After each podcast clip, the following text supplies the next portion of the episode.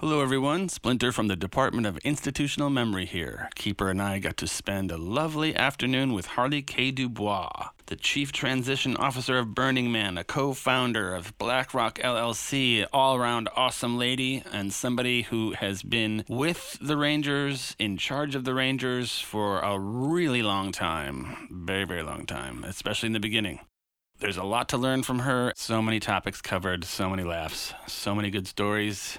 So many good memories, because that's what we peddle here at the Department of Institutional Memory people's memories. It's not always history, but it is a memory. Let's get right to it. Welcome back to Radio Check, a podcast by the Department of Institutional Memory. Hi, Harley. Hi, how are you? I'm good. Good. Your place looks lovely. Why, thank you. Hi Harley, nice to see you. How are you? I'm doing pretty well. Just started summer vacation. It's going pretty great. How about you? Oh, I'm working my ass off, harder than I've had to in years. Yeah. Seems like an amazing beginning to everybody's work at home process is work extra hard for whatever reason. So much to deal with on top of everything else. Ugh. So we can talk about fun things now. I just want to do a little bit of the history of Harley.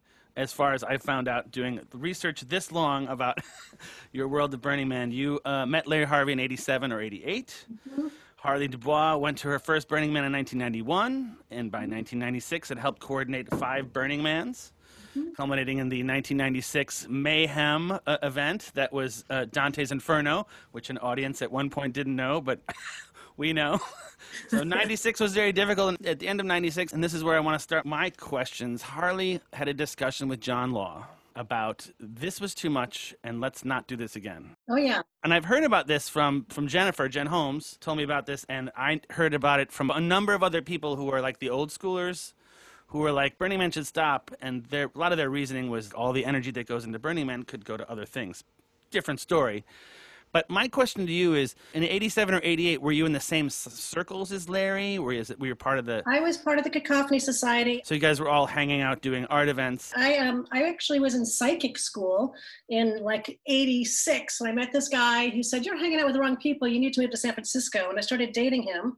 And I moved into this crazy household, 1907 Golden Gate Avenue, where I met all these artists and hipsters and the Cacophony Society. Essentially, that household had about, I guess, about eight of us living in it and about 30 people with keys. And after after every event was over from the Cacophony Society, they'd all gather at our house. So you might go to bed at 10 and wake up at 2 o'clock in the morning and have some crazy ass party going on in your house. That happened regularly. Um, so Michael came to Burning Man on the beach, and I think next year he brought John, and then Larry solicited them to get it into the rough draft newsletter. You got something in the mail when you're a member, right? And I was there when they met. Um, I was already, I met John first, I met Michael Michael second, and I was there when Larry was hanging out with them. Um, I went to bed, seemed not very interesting to me. I, I actually didn't I didn't think Burning Man was nearly as cool as all the other stuff. I didn't go because who wants to watch a man burn on the beach when you could be doing a sewer walk or you could be climbing the, the Bay Bridge, which I did, both of those things. Wow. So it was kind of paled in comparison, but I knew everyone was going to end up at the house, so I prepared the after party in 1989. Uh huh. The after party. Yeah. From from Burning Man. Yeah, from Baker Beach. They all showed up at our house afterwards. It's the first decompression. That's Miss P says. Miss, it was Miss P's household, and I was with, you know, living in her household, and she taught me how to cook. I learned how to cook because of coffee and because of Burning Man. Um, yeah, and doing, and I learned how to bartend and all that stuff living in 1907 Golden Gate Avenue. So you saw how those events worked, and you saw how people took care of your, themselves, and how the crew rolled together, and in a way, that's in my mind the beginning of rangering. Because there wasn't rangers, it was just everyone knew each other, and if there was something going on, you knew to talk to John or Jen or Vanessa or you or who you know whoever was around doing the event. Or when you were climbing the bridge, you know the person who probably did it once or who you would all trust, right? Right. That was community, your community of people taking care of each other, which I think is where the Rangers came out. That's a wonderful way to think about it. So, from your view, because Jen and Vanessa and Vicky and John, they were the Ranger team. When you went in '91, did you see them operating differently from the Cacophony Society events? Um, no, I think that those roles just translated and morphed as everything does when it goes to the desert, but they were pretty much doing the same sorts of things. As was said in, in Angel's podcast, the early days, it was Michael Michael really doing search and rescue and a few other people doing search and rescue. And way back then, back in 1992 was the first year, and was, they had a T-shirt that had the logo and it said Black Rock Rangers on it. And even back then, it was not cool if you weren't a ranger to have that T-shirt.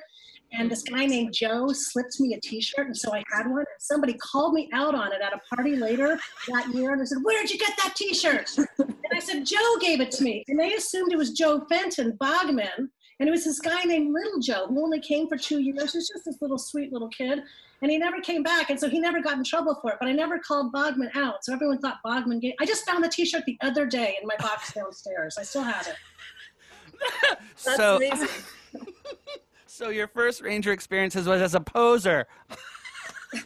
I never, wore, I never wore it at the event. I only wore it outside of the event back in San Francisco. to look cool. Even worse. Even worse, Harley. no, my first my first rangering event was in '96. I was one of those people that got deputized. I got deputized at this particular moment. Everything was ro- running off the rails, and there weren't enough rangers to do anything. And I, um, my role was kind of weird. I was the one just keeping track of everybody and making sure Central Camp was okay and sort of connecting dots, which is actually still my role to this day. So it's not that weird, but it didn't have a name and it wasn't that specific. But I got this radio call saying, we need a ranger to show up on scene at one of the artists' camp because some bad shit's going to go down. Would you mind walking over there? So I walked over there and I walked in, and there was this pickup truck that had pulled in, like right into the middle of this artist camp. And the artists were just people we all know today. They're, they're just was back then. It was, you know, Mark Perez and Steve Coe and Jim Mason and I don't know who else, but people that had just kind of grew up with the organization. This pickup truck's right in the middle of it. These two guys, young, strapping, big guys with Lee jeans and, and big boots on, and gun racks in the back of their pickup truck are drunk and they get out of their pickup truck and the grill is all smashed in. They're like, we want to kick some ass. Who put metal pieces of metal out in the playa without any lighting on them? We ran into those as we were bombing down the playa, and look what it did to my truck. We're going to kill that guy. And I happen to know that that's Jim Mason's artwork that he put out there. There's these metal trees, and he hadn't put any light on Oh them. boy. And I actually, out of the corner of my eye, saw Jim Mason slipping out of his tent and running and hiding behind the tent and running away. And I actually watched him do it. So I went over to the guys. I'm like, "What's wrong? What's wrong?" They tell me the story, and I'm like, "Okay, okay, okay. Listen, I'm so sorry that happened to you. That's totally irresponsible. We can help take care of it. We have insurance. Give me your phone number. Give me your license plate number. I'm going to go home and put it into my insurance, and we're going to cover this for you. Don't you worry about it." They, they believed me. They believed me. And they gave me that information, and I could tell as they were giving it to me that they felt kind of funny about it. They were pretty loaded. So they finally got in their vehicle and drove away, and I never heard from them again. And I assume it's because they probably figured out after they left that, first of all, wasn't true and they got duped. Second of all, what were they doing driving drunk and then coming in and threatening people in our encampment? That was, and their parents were probably going to be pretty pissed off when they found out anyway. So I never heard from them again. And that was my first rangering experience in 1996. What? What a welcome to the department. You're making reasonable excuses for your behavior since 1992. A Bogman quote. Very good. So that was 96 in the midst of the mayhem. No t shirt. You were just doing the thing. You had a radio. It was the back radio, when people knew what was going on. So 96 was a was a difficult year for everyone. You got talked into coming back. The Rangers weren't really formed together in 96. 97 was there somebody in charge? 1997, Joseph Pred stood up to the plate. Um, 96 was his first year, I Yep. think, at the event in his first year rangering. Yes, I've heard that. And yeah, and then in 1997, he decided he there was a void, and he stepped in and he ran it for that year.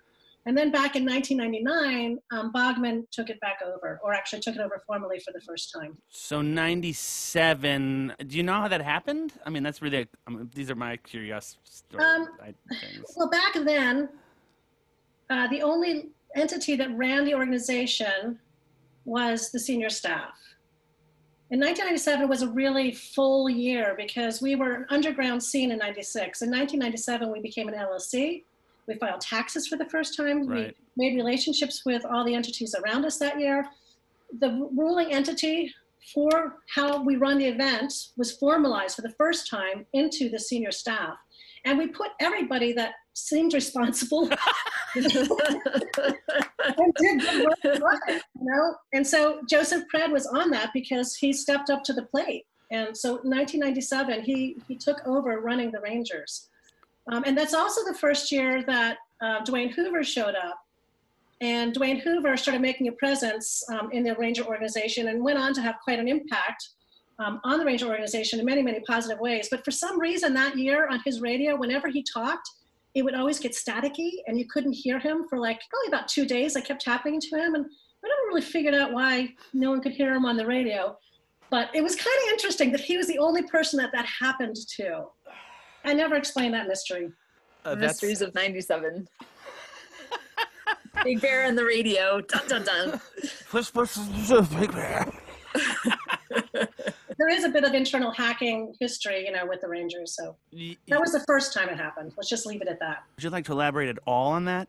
Um, there was another year where it is well known that a ranger hacked the ranger radio channels and was very mischievous in ways that could have been pretty bad. But he was a smart guy and nothing bad happened, but he was found out. And um, I'm not sure he rangered again. Uh, he was around. He stayed around. He, he made appearances and sheepishly would see his friends like us who were like, whatever, and avoid people who were, wanted to shake a finger at him. So there was a void. Someone run the Ranger thing. Joseph took it up. Joseph did it first, 97 and 98. In 99, Bogman took over? I think Bogman got it in 98. Joseph just had it for one year. Okay. Um, and he did a lot of good to formalize it, but it was a little bit perhaps more structured than was the Burning Man nature. Um, and Bogman had done a lot of that legwork earlier, and Bogman was really good at getting people to do things and yeah. naming things and putting a category around things and getting stuff done. So he kind of just walked in and started really organizing the Rangers in 1998. Yeah, that makes sense. That's one of those things. If you look around a room and you say, "Who wants to be in charge?" The person who raises their hand, not that one. That one for sure, no. Like, what's the other one that everyone's staring at and they're all going, no, that person. Joseph's me, then Bogman says me. Okay, it worked. Bogman ran it for a year or two, do you know? Bogman ran it till 2002. And in 2002, Bogman made a mistake yeah. that had some consequences. And out of that, Bogman left the organization and I was left holding the bag. Aha. And then that was where you did a lot of things. 2002, big year. Big, year for them. Got the Rangers, had the Playa Safety Council, and is that when Dwayne was installed? So actually, let me just go through a little bit of a history here. In 2002, Bogman was running it. The senior staff was in full swing. It was fully formed. It was a pretty functional, well-functioning vehicle for the organization. Everybody who was doing important things was on it, and we all worked in consensus or modified consensus together. Right. And it was a status symbol, I would say. I didn't feel that. I guess I was too busy working to feel like it was a status symbol. It was just another meeting to go to. But I think some people really felt like it was important for them to have the authority they needed to be on that entity. Bogman is one of those people no one got paid very much at all. I still wasn't getting. No, I was getting. I, that was like the second year I'd gotten paid. So like no one was doing it for money, but everyone had different reasons they were doing it. Yeah. Bogman really liked being on the senior staff. So Bogman went to one of our events. We used to do flambe lounges three or four times a year. They were gatherings for participants and for our volunteers in San Francisco. And we tried to do them in fun places. This year it happened to be in Crissy Field, right when Crissy Field is being demilitarized and turned into what it is now, a place for parks and for recreation. So this building had been kind of gutted and, and wasn't ready to be used for anything else. We were shuttling people in and we were using the rangers as our security for our event. This is a moneymaker for us. This is important. This is how we keep going until the event happens next year. Bogman um, had many, many lovely strengths, um, and as we all do, he had a few tragic flaws, and one of his was drinking. So I wasn't there, but I heard he showed up drunk a little bit later in the evening, got into a fight with one of his rangers who was running security for the event, and punched her in the face. Yes. So when he came back, we all talked. This is the, the six founders. We talked about what had to happen, and we realized there had to be a consequence. And I knew very well uh, holding back money for him wouldn't matter. He did a good job, but he really cared about the senior staff. So I pulled it into my office and I made the mistake of not having anybody else with me. I never made that mistake again. Oh yeah, the lessons we've learned. We're better at that now. Exactly. And I uh, love Bogman. Like I, I was, I felt like I was just talking to a friend. I said, "Sweetheart, I heard this thing happen. That's not cool. There has to be a consequence." And the consequence we've decided is that we're going to suspend you from senior staff until we find out how to make this good. And he said, That's a violation of my contract. If you do that, you're firing me. And I said, No, I'm not firing you. I'm just mm. suspending you until we can figure this out. And he marched out of my room and said, I fired him. So then there was nobody to run the Rangers. So I picked it up. I remember going to my very first meeting. I figured out who was who. There was no charts or anything, but I figured out who the important people were. And 23 people showed up in the room, in our conference room. And they were beautiful, hardworking, smart, intelligent, really highly engaged people doing super, super, super good work, but with hardly any organizational structure. And so that's when I kind of got set to work adding some structure to the Rangers so that they could function. I, I, I never donned khaki, uh, except uh, not, not even 1996 when I, when I did a little Ranger work. but I did hold the purse strings. And more importantly, if something terrible happened to a Ranger, to a participant, I was the one who, who's going to be held responsible. Mm-hmm. So um, I needed to put some organizational structure in place. And from 2002 to about 2005, I spent a lot of time doing that. At the same time, I also got ESD, and they weren't talking to each other. Joseph and Bogman did not get along that great. There was no merging of medical and fire with rangers. That's not a good scenario. So I had to break down the walls and get people talking and get people working together. And that was when the Playa Safety Council was created. Interesting because they used to be one department together. But then at some point it split out where that's right. It was all one thing. Yeah, that was the way I wanted to go back to. So there was the Rangers, and then Joseph 97, and then there was ESD splitting off. Yes. And all so that was the one I wanted to go back to. So what do you know about the split up? Because it's not talked about. Everyone just goes, in the past that happened. Is there a bigger story to it, or is it something um, that can be um, told, or is it backstabbing back room, or what? It's it's mutual hate. Joseph Pred hated Bogman. Bogman hated Joseph Pred. Joseph Pred refused to work for him, and Bogman was happy with that. So, so that was that was '98 then, yeah, yeah because Pred was running in '97. Bogman had it in 98, so that was the year it split out. Yep. Mm-hmm. Okay. And, and 97 was the year that Dwayne showed up, and Dwayne kind of vied for the position to run it as well. Pretty hard. He he stayed in it. He's a tough bird, right? So he stayed in there with Bogman and worked alongside him, but fought with him as well for a number of years until finally Leal sort of split off from the Rangers for a number of years, and then it got folded back in. Okay, folks, we're going to take a moment here and describe LEAL. LEAL stands for Law Enforcement Agency Liaison. That group still exists in the Rangers. They signify themselves as zebras. They are Black Rock Rangers who volunteer to spend their time trying to interact with law enforcement in positive ways. Big Bear was a big part of that group. And maybe someday Big Bear, aka Dwayne Hoover, will agree to be on Radio Check. We'd love to talk with you. Big Bear, hope you're doing well wherever you are. We're going to go back to the show where we're talking about ESD splitting radio, off from the Rangers. Radio, radio, radio, radio, radio, radio, check. So they split off with Joseph and because of Bogman, and then you were 2002 to 2005? I was 2002 till Charlie, till 2013. So it was under your umbrella, but I didn't. Umbrella, you're right. Uh, um, I I made the Playa Safety Council, and it got on Wally to take that over. Boy, I don't know what year that was. Like 2000 and. Right, that's later. Seven. That's that's yeah. So when the Rangers were under your umbrella, there was a director, yes? Okay. When I got the Rangers in 2002, the beautiful thing was that consensus was working really well in the organization. Like right. people really were operating with consensus. And off the playa, that's how it functioned, which is beautiful. Every voice is heard and everyone gets to participate. On playa, we had already established that there'd be one person, chain of command, and that leadership was now gone. Bogman was not there. Well, I couldn't do it, right? And then I noticed that these 23 people really weren't always talking to each other and sharing information that they should share. Sometimes there was lack of communication that would cause problems for other people. Sometimes people would withhold information for whatever reasons. It just wasn't functioning smoothly, and we needed a strategic body to help give some vision and to help give some guidance to it. So I created the Ranger Council in 2002.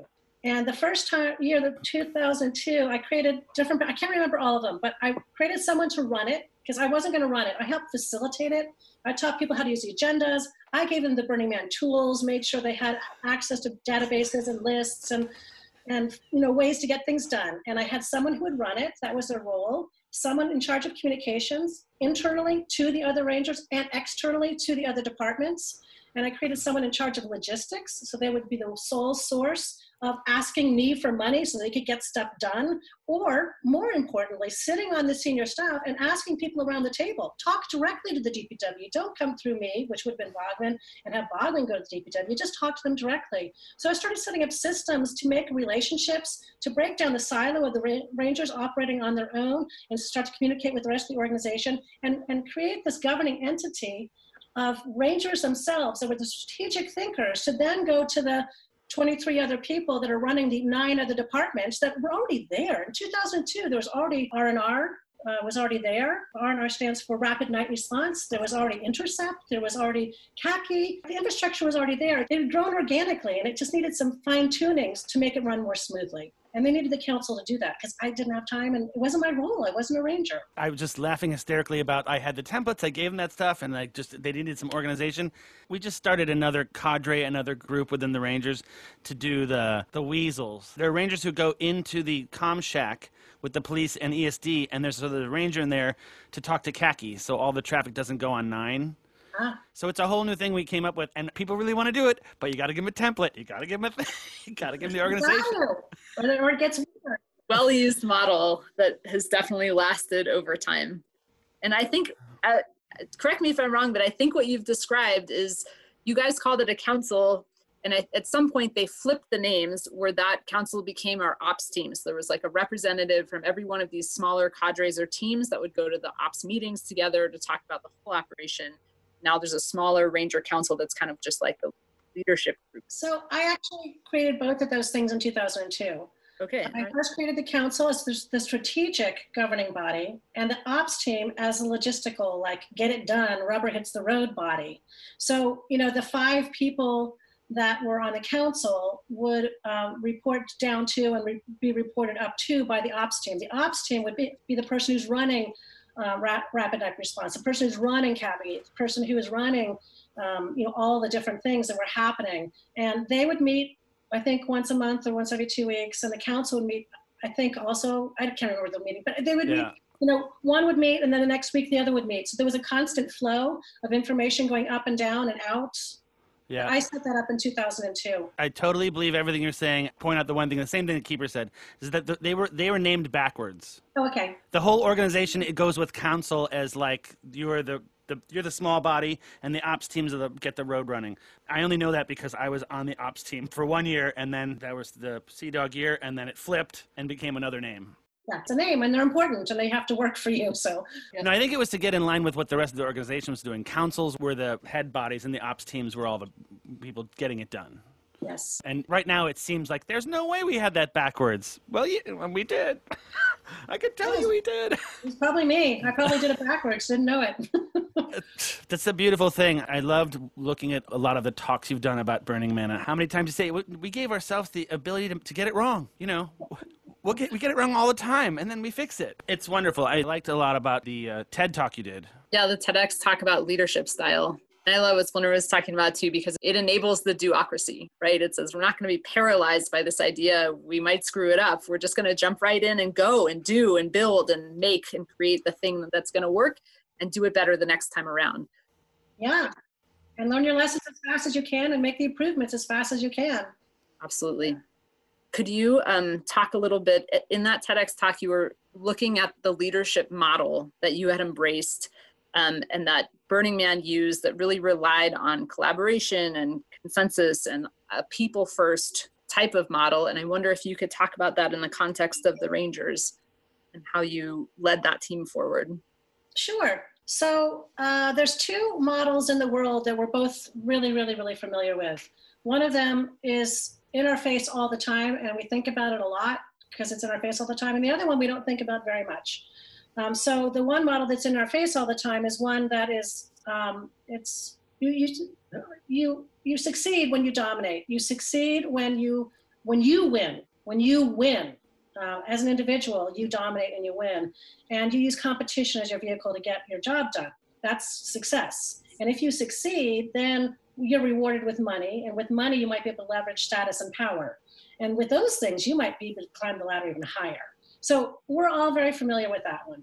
There's another leadership model we're just as familiar with. It's the way a happy home works. It's the way um, people have thrived as, as civilizations since the beginning of man, I assume. Um, and that is where people work together, where they take care of each other and they nurture each other. And what I mean by nurture, nurturing is hard, right? Because you have to bring someone along. They have to believe that that you have something valuable to say and trust and trust you. Um, and then uh, you have to take their opinion in and, and have and have their voice be heard. That's what nurturing is. So it takes a lot of work. But when you use that, which is using collaboration instead of competition, which is using um, we instead of I, um, what you get when you win isn't just winning the money or winning the prize you get a sense of well-being. You get community. You you belong to something that's bigger than yourself and it's really rewarding. And that's the thing that happens so much at burning man and that's the thing that um, i think makes the rangers so strong is that sense of community that sense of belonging that sense of i can contribute in the way that i'm best able to contribute or i don't like the way that's being done my voice can be heard and i can have an impact and maybe make some positive change or maybe I'm wrong. Maybe I thought it was right, but now I realize, oh, actually, that idea was better than mine. That stuff is still so alive and well in the Rangers, and it's, it thrives there. And I think that's what makes such a strong community. Thanks for saying that part because I have to say that on every podcast we do usually. it's not done, it's not finished. It looks like a monolith. You got here, somebody handed you a t shirt, someone trained you, someone mentored you, someone's your shift lead. At that point, people are like, forget it, it's done. And what we are trying to do is get the exact thing that you just said. It's not done. It's about if you see something different, make it happen. Try. Bring it up. The nurturing part is hard to do for people who love that system and love the monolith and love that it's built. And they get in there and they are part of the structure. And when someone comes to change it, they like hold on to the structure. And it's hard to get those people who are ingrained in the structure to realize, we made this. we can break it. And someone else is going to be better at it than us. So we've got to crack it every once in a while. Yeah. I've seen so much of that in the Rangers from 1992 on, and, and I've and I've seen so much of it in so many different places at Burning Man. And I love the fact that it can be there and then it can go away, and that when you fall back in there, you can get pulled out of that again because our default world really sort of defaults to that more, to my mind, more negative way uh, of getting things done. And we don't have to live there. We can change the world. We can change ourselves. Totally. There's some positive words from Harley to end an episode by. We'll be back again next week with Harley K. Dubois and Keeper. We're going to go over some of those same things, go over some other things, talking about Burning Man, talking about the Rangers, and we hope you have a great week. And get ready, because pretty soon we're going to open it up for you guys to tell us your Ranger stories. We'll compile them and we'll make episodes out of whatever you want to tell us. So thanks for listening, and we'll see you next week. Radio check.